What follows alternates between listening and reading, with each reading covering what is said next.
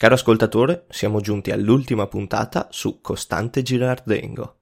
Come nel caso di Garen mi ero organizzato per fare un certo numero di puntate, numero che non è stato rispettato. Alla fine ho dovuto aumentare le puntate a 4 perché le cose da dire su questo personaggio e le storie che si incrociavano a lui erano davvero tante.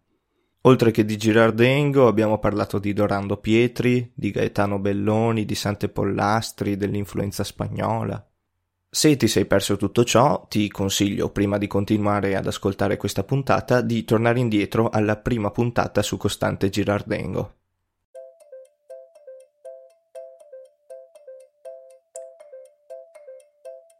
Se ci sono 100 corridori sulla linea di partenza, al traguardo ci saranno 100 storie diverse da raccontare.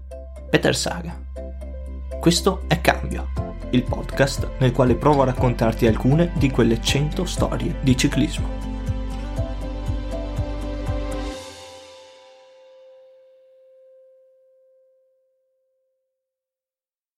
Nel 1927 nasce una nuova competizione che farà la storia del ciclismo, Costante Girardengo ha 34 anni, ha già vinto 9 campionati italiani, 5 Milano-Sanremo, 2 Giri d'Italia e 3 Giri di Lombardia.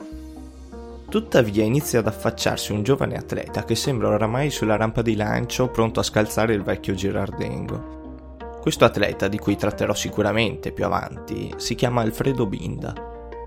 Il giovane Binda, che ha 9 anni meno di Girardengo, si è presentato al grande pubblico già due anni prima, al suo primo Giro d'Italia nel 1925. Girardengo in quel giro cercava la sua terza affermazione ed era veramente sulla buona strada per riuscirci. Vinse la seconda e la quarta tappa di quel Giro d'Italia. Binna invece faticò in quelle prime tappe perché nonostante fosse italiano risiedeva in Francia, dove le strade erano già in gran parte asfaltate. Approcciarsi dunque alle strade sterrate italiane fu complicato. La quinta tappa fu vinta da Gaetano Belloni, ma in questa tappa accadde qualcos'altro di molto importante. Girardengo bucò e prese 5 minuti da Binda, che non aveva ancora vinto nessuna tappa ma era sempre arrivato sul podio. E la tappa successiva vide vincere proprio Binda. Dopodiché Girardengo provò in tutti i modi a recuperare e vinse altre 4 tappe di quel Giro d'Italia, ma non bastarono per colmare il gap che si era formato tra lui e Alfredo Binda, che si aggiudicò quel Giro d'Italia. Certo quel giro sembrava averlo perso per colpa della sfortuna, ma non è tutto perché nel 1926 vince sì un'altra Milano-Sanremo, ma il titolo italiano che sembrava ormai essere suo di diritto, per quante volte consecutive l'aveva vinto, gli viene scippato sempre da Binda. Ma torniamo a noi. Nel 1927, dicevamo, nasce una nuova competizione ciclistica, il Mondiale. Dopo quel titolo italiano perso di cui abbiamo parlato poco fa, il 1927 diventa un anno nero per Girardengo, che non ottiene nessun risultato degno di nota. E allora questa nuova competizione sembra essere l'occasione giusta per rifarsi. Se il campionato italiano al tempo si svolgeva a volte in prova unica e a volte in classifica a punti, il campionato del mondo invece si è sempre deciso in un'unica prova. Una maniera brutale e romantica per assegnare una maglia bella come quella iridata.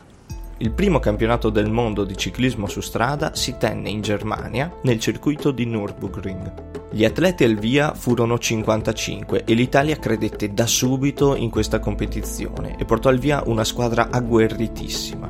Al sesto giro Costante attacca e assieme a lui si forma un drappello di atleti, tre italiani, un francese e un tedesco. Gli altri due italiani sono piemontesi e, ovviamente, Alfredo Binda. Sembra l'occasione di riscatto che Costante voleva per rifarsi di quell'anno nero. Può diventare il primo campione del mondo di ciclismo su strada della storia, ma al sesto giro è di nuovo quel giovane Alfredo Binda ad attaccare, staccare tutti e rubargli la gloria. Quel giorno la carriera di Girardengo sembra veramente giunta al capolinea.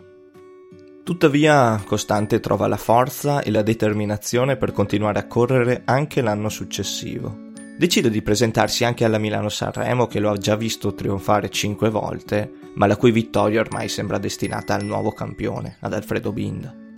parte quasi controvoglia, costante, che non vuole essere umiliato nella sua gara preferita.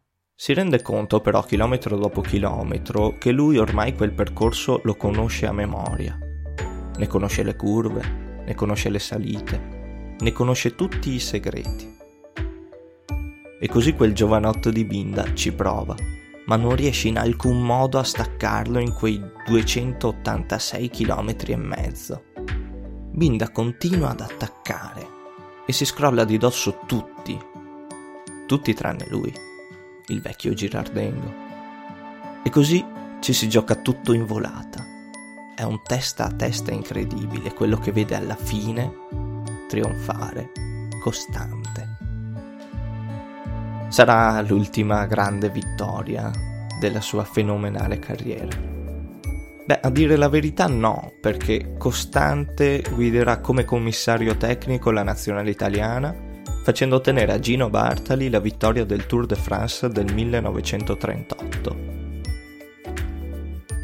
È stato un piacere raccontarvi la storia di Costante Girardengo, storia costellata di aneddoti e personaggi.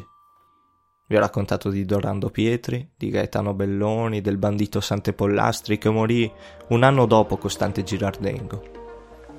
Sì, perché Costante Girardengo ci lasciò il 9 febbraio 1978. Nel 1990 uscì la canzone di Francesco De Gregori, Il bandito e il campione, scritta dal fratello del cantautore, che riaccese la sua memoria e quella della leggenda di cui vi ho parlato nella scorsa puntata. Nel 2015 è stata posta una targa con il nome di Costante Girardengo nella Walk of Fame dello sport italiano al Parco Olimpico del Foro Italico a Roma. Insomma, il mondo non si è dimenticato e non si dimenticherà di questo grande campione. Se questa storia vi è piaciuta e volete ascoltarne altre, vi basta tornare alle prime puntate di questo podcast oppure potete seguire la pagina Facebook e il canale Telegram per essere aggiornati sulle nuove puntate che usciranno. Vi basta scrivere chiocciola cambio ciclismo.